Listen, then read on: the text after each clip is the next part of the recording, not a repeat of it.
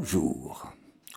Aujourd'hui, le bienheureux Père Marie-Eugène de l'Enfant Jésus va nous apprendre à prier. Oui, apprendre à prier. Même les disciples ont demandé à Jésus, apprends-nous à prier. Apprends-nous à prier comme Jean l'a appris à ses disciples. Oui, prier s'apprend.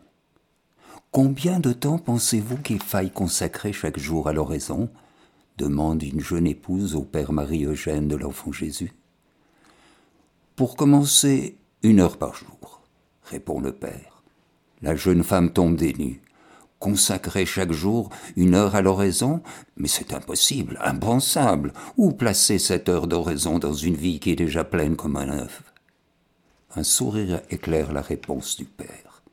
Madame, si vous ne vous sentez pas prête à donner à Dieu chaque jour une heure dans l'oraison, c'est pour moi la preuve certaine que vous vous êtes trompé de porte en venant frapper à la mienne.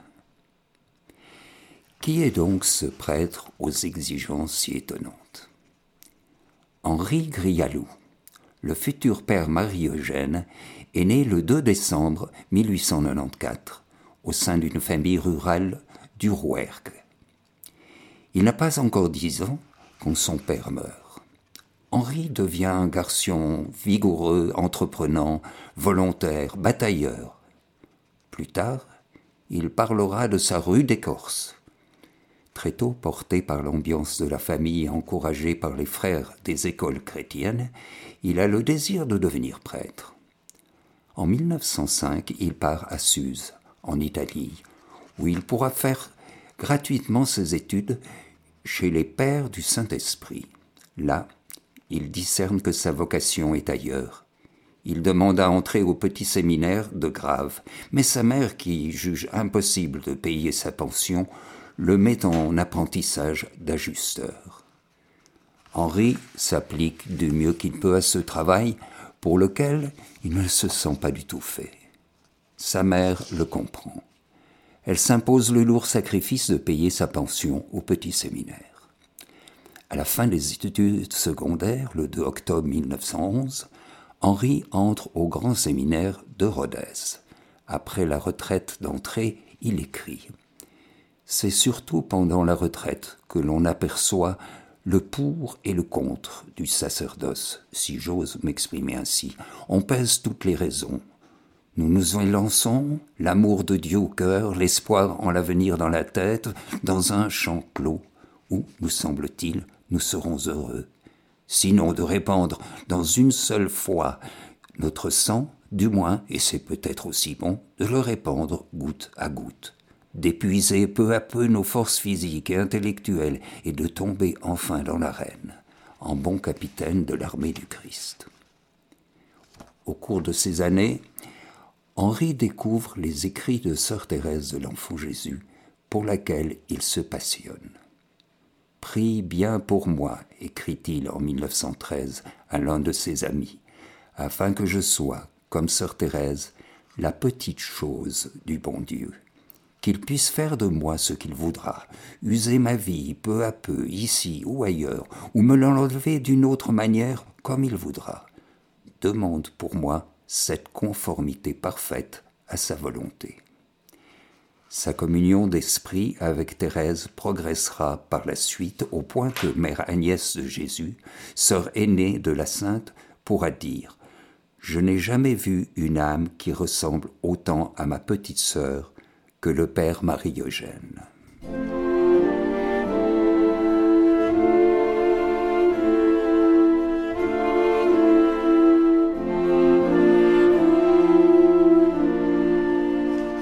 1914.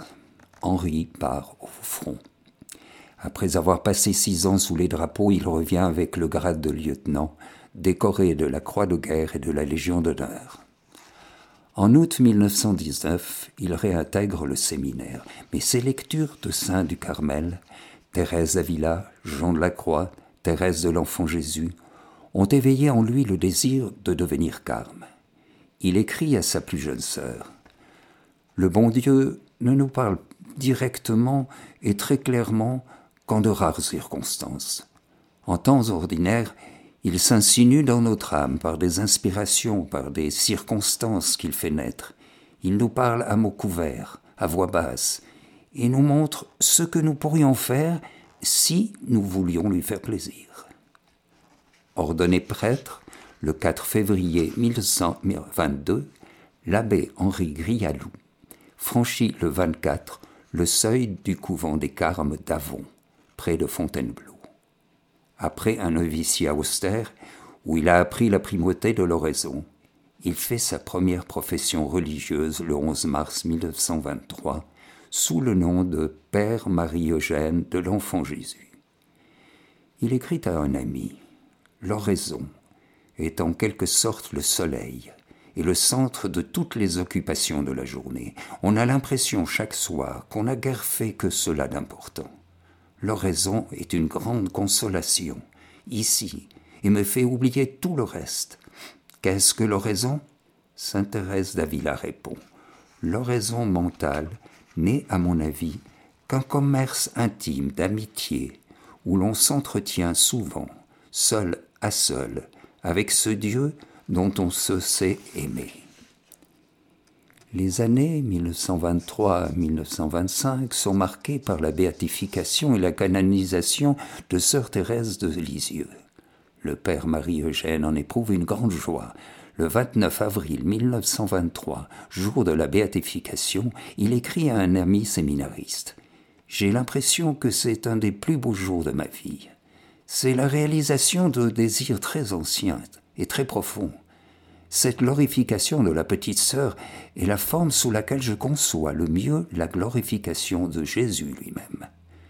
La mission de la petite bienheureuse est une effusion de l'amour divin dans les âmes, sous la forme que le bon Dieu désire pour notre époque.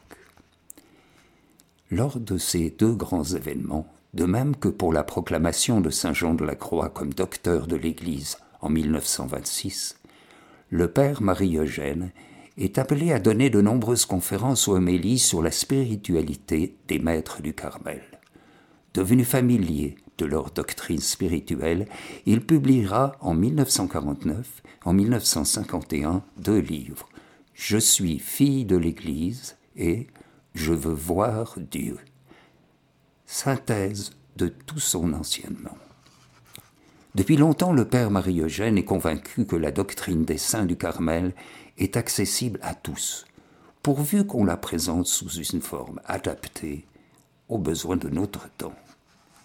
Le lundi de Pentecôte 1929, alors qu'il est supérieur du Juvénat carmélitain du Petit Castelet à Tarascon, il voit venir à lui trois demoiselles enseignantes, dont Marie Pilat, qui désirent connaître la doctrine du Carmel et apprendre à faire oraison il se rend vite compte que Dieu le destine à fonder une œuvre pour elle. Mais il sait aussi qu'il faut avoir l'humilité de savoir attendre le moment, la manière, l'heure, la grâce du bon Dieu, au lieu de se précipiter dans des réalisations qui seraient forcément orgueilleuses parce que personnelles. C'est pour cela qu'il attend le mois de mai 1931 pour commencer une série de conférences sur l'oraison à Notre-Dame de France à Aix-en-Provence. Là, il découvre un auditoire de jeunes femmes fort désireuses d'être initiées à la vie contemplative sans quitter leur profession. Ainsi naît un institut séculier qui installe sur la propriété de Notre-Dame de Vie de Vénasque, diocèse d'Avignon, et dont le but l'idéal primitif du Carmel, celui réalisé par le prophète Élie. Unir étroitement au milieu du monde vie contemplative et vie apostolique en imprégnant d'oraison tout l'apostolat pour être le témoin du Dieu vivant par la parole et par la vie. Chacune de ces femmes commence par passer un an dans la solitude de Notre-Dame de Vie. Ensuite, elle pourra emporter l'esprit de contemplation dans son milieu social, tout en s'appliquant à être un modèle de compétences professionnelles.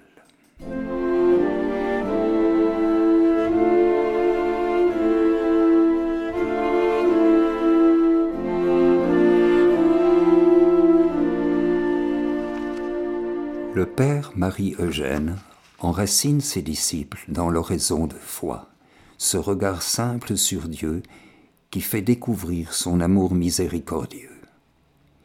Saisis par cette phrase Sainte Thérèse l'Enfant Jésus, je te supplie d'abaisser ton regard divin sur un grand nombre de petites âmes. Je te supplie de choisir une légion de petites victimes dignes de ton amour.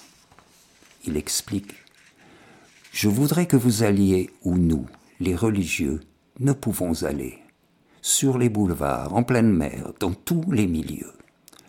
L'œuvre se veut être un antidote à l'athéisme pratique des temps modernes.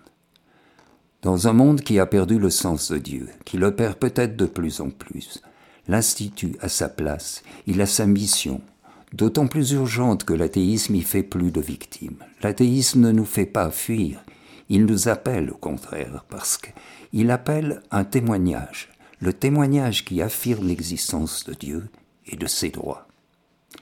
En effet, plus le monde oublie Dieu, plus il faut témoigner de Dieu. Les hommes sont affamés de Dieu, sans le savoir, et ils le cherchent comme un tâton. Ayons le souci de les conduire à Dieu, aime-t-il à dire. Mais les conditions de cet apostolat sont celles de la lutte entre deux ferments, entre deux royaumes, celui de Dieu et celui de Satan. Pour que le ferment divin triomphe, il est nécessaire qu'il soit le plus fort et invincible chez l'apôtre. Il faut que ce ferment envahissant soit capable non seulement de soutenir la lutte, mais de se fortifier pour continuer cette lutte. S'il en était autrement, la prise de contact serait présomptueuse et aboutirait à un échec du royaume de Dieu, et peut-être à la perte de l'apôtre. L'oraison est donc indispensable. Une certaine expérience de Dieu est nécessaire pour fortifier notre foi et la maintenir ferme au milieu de toutes ces vagues et même de tous ces rats de marée intérieurs et extérieurs que nous subissons tous.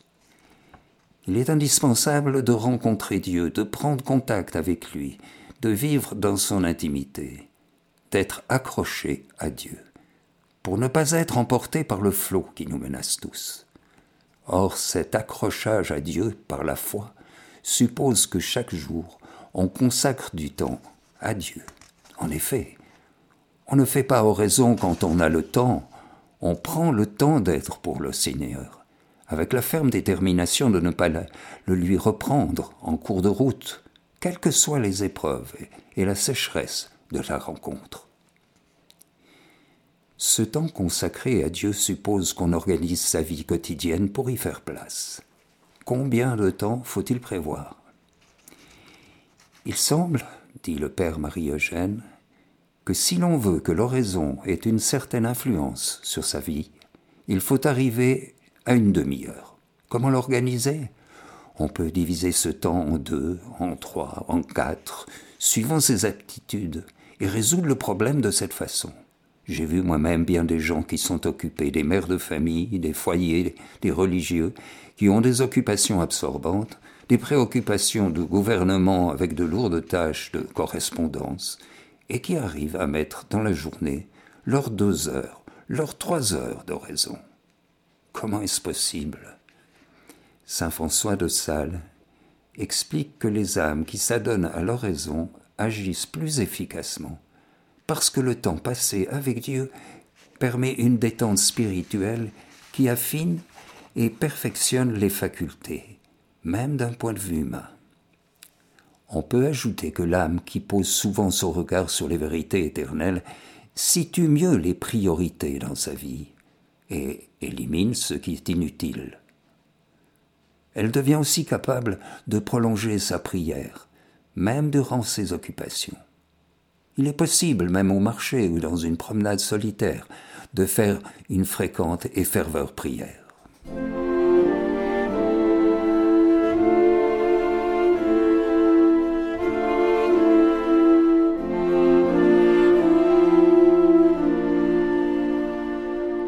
La mise en marche de sa nouvelle œuvre ne dispense pas le Père Marie-Eugène d'assurer les lourdes responsabilités qui lui sont confiées par l'ordre du Carmel. Ayant exercé la charge de prieur dans plusieurs couvents, il devient en 1937 définiteur général de l'ordre du Carmel à Rome. Ses nombreuses absences le poussent à confier la direction de l'Institut à Maria Pila. Forte personnalité, très équilibrée, de haute envergure intellectuelle, cette âme se livre tout entière à la fondation. Le séjour du père Marie-Eugène à la maison généralice des Carmes à Rome se trouve abrégé par la guerre de 1939 qui le rappelle en France. Démobilisé à la fin de 1940 et ne pouvant rejoindre Rome, il reste au Petit Castellet et consacre ses activités à la province française de l'ordre jusqu'à la fin de la guerre. À cette époque, un groupe de jeunes filles rejoint à Notre-Dame de Ville celle qui forme le premier noyau de l'Institut.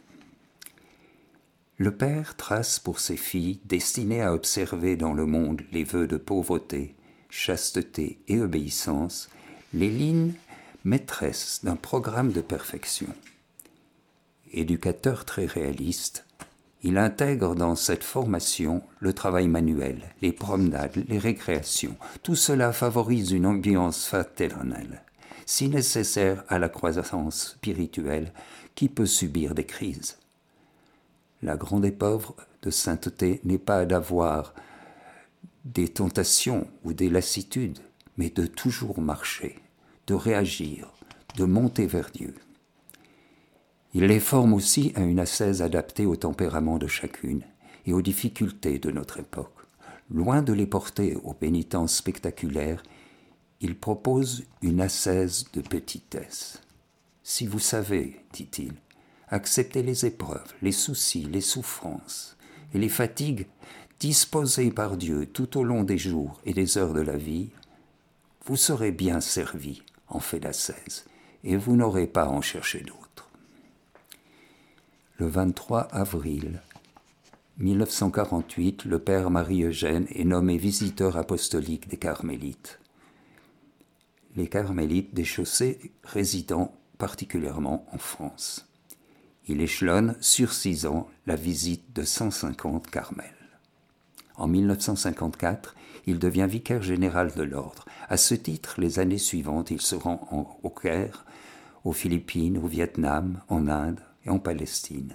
Lors de ces voyages, il s'efforce d'acquérir une connaissance profonde des hommes de cultures différentes. Il faut leur donner un christianisme intégral, affirme-t-il, christianiser leur civilisation, mais en respectant ou même en exaltant les valeurs humaines de ces civilisations affinées comme fit l'Église pour les civilisations grecques et latines. L'adaptation aura pour but de traduire en un langage clair pour un auditoire et sous une forme adaptée à ses besoins une doctrine bonne et nécessaire à tout temps. Cette tâche est immense, elle exige une domination parfaite de la doctrine, une possession qui ne soit pas seulement verbale, qui ait su dépasser les mots et même les définitions, mais qui se soit emparé du réel signifié. Cependant, il met aussi en garde l'apôtre contemporain contre la tentation d'accommoder la doctrine catholique au goût du jour, pour la faire accepter. Le grand péché, c'est justement de ne pas donner le message intégral. Mutiler le message chrétien est un crime non seulement à l'égard de Dieu, mais à l'égard des âmes.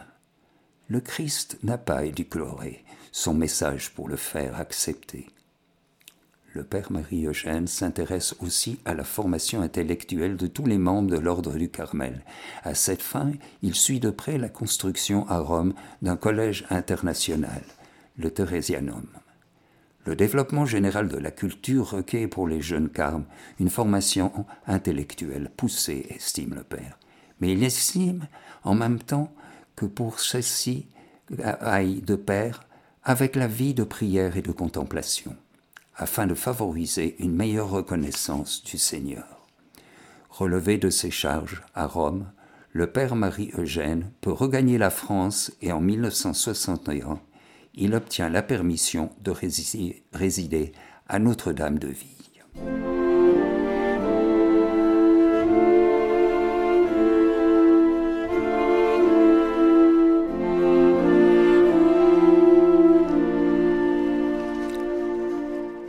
Après tant de labeur, une grande fatigue se fait sentir. On a besoin, dit-il, de ce sentiment de faiblesse, de pauvreté, d'impuissance physique. Il est bon de ressentir notre faiblesse pour avoir recours à la miséricorde. Retenez cela pour vous. Le bon Dieu m'a placé parmi vous pour que je vous montre l'utilisation de la faiblesse. C'est le chemin où l'on rentre avec joie, avec la plénitude de son âme. Sainte Thérèse de l'Enfant Jésus s'est exprimée de même. Je ne suis qu'une enfant impuissante et faible. Cependant, c'est ma faiblesse, ma faiblesse même qui me donne l'audace de m'offrir en victime à ton amour, ô Jésus. Les forces du Père Marie-Eugène déclinent. Après un accident circulatoire survenu en février 1962, il se rétablit suffisamment pour accepter la charge de provincial en 1963 et pour entreprendre la visite des différents pays où l'œuvre s'installe. En février 1965, un nouvel accroc de santé met sa vie en péril. À cette occasion, il écrit à ses enfants spirituels Voilà le testament que je vous laisse que la grâce de l'Esprit Saint descende sur vous, que vous puissiez tous dire le plus tôt possible que l'Esprit Saint est votre ami, que l'Esprit Saint est votre lumière, que l'Esprit Saint est votre maître. Une nouvelle amélioration permet au Père de reprendre ses travaux et l'année 1966 se passe en voyage et en prédication de retraite. Mais fin décembre, son état d'épuisement l'oblige à s'arrêter le jeudi saint 1967, on lui apporte la Sainte Communion dans son lit. Le vendredi saint, après avoir reçu le sacrement des malades, il murmure Mon Dieu, je vous aime. Jésus, je vous aime. Il me semble que je vous aime parfaitement et que je vous ressemble. Toutes les minutes qui passent permettent de vous aimer davantage. Il m'a tout donné, le bon Dieu. Les profondeurs de Dieu, c'est l'amour. Le soir de Pâques, il soupire. Entre vos mains, Seigneur, je remets mon esprit. Et le lendemain, lundi de Pâques, 27 mars 1967, le Père Marie-Eugène s'éteint pour, selon son expression, aller vers l'étreinte de l'Esprit Saint on est juste après la déflagration du Concile Vatican II. Le Père Marie-Eugène en avait applaudi les intuitions. Le Père Marie-Eugène de l'Enfant Jésus a été béatifié le 19 novembre 2016 en Avignon. Pour beaucoup d'âmes, même chrétiennes, Dieu n'est plus le but de notre existence, constatait avec tristesse le Père Marie-Eugène. Or, ajoutait-il, sûr de la force de la foi, l'homme a une vocation surnaturelle. Notre fin, c'est la Trinité sainte. C'est précisément la prière qui nous oriente vers cette fin ultime, en nous mettant dès ici-bas en relation vivante avec Dieu, en lui consacrant du temps chaque jour. Nous faisons un acte de foi en celui de qui nous tenons tout et à qui nous devons retourner à l'heure de la mort. Oui, notre baptême nous conduit à porter du fruit non seulement pour nous, mais aussi pour le salut de beaucoup d'âmes. En effet, une âme pleine du bon Dieu ne peut pas ne pas le donner, aimé à répéter le Père Marie-Eugène. Oui, Père Marie-Eugène, à tout moment, apprends-nous à prier, comme Jésus l'a appris à ses disciples. Bonne semaine.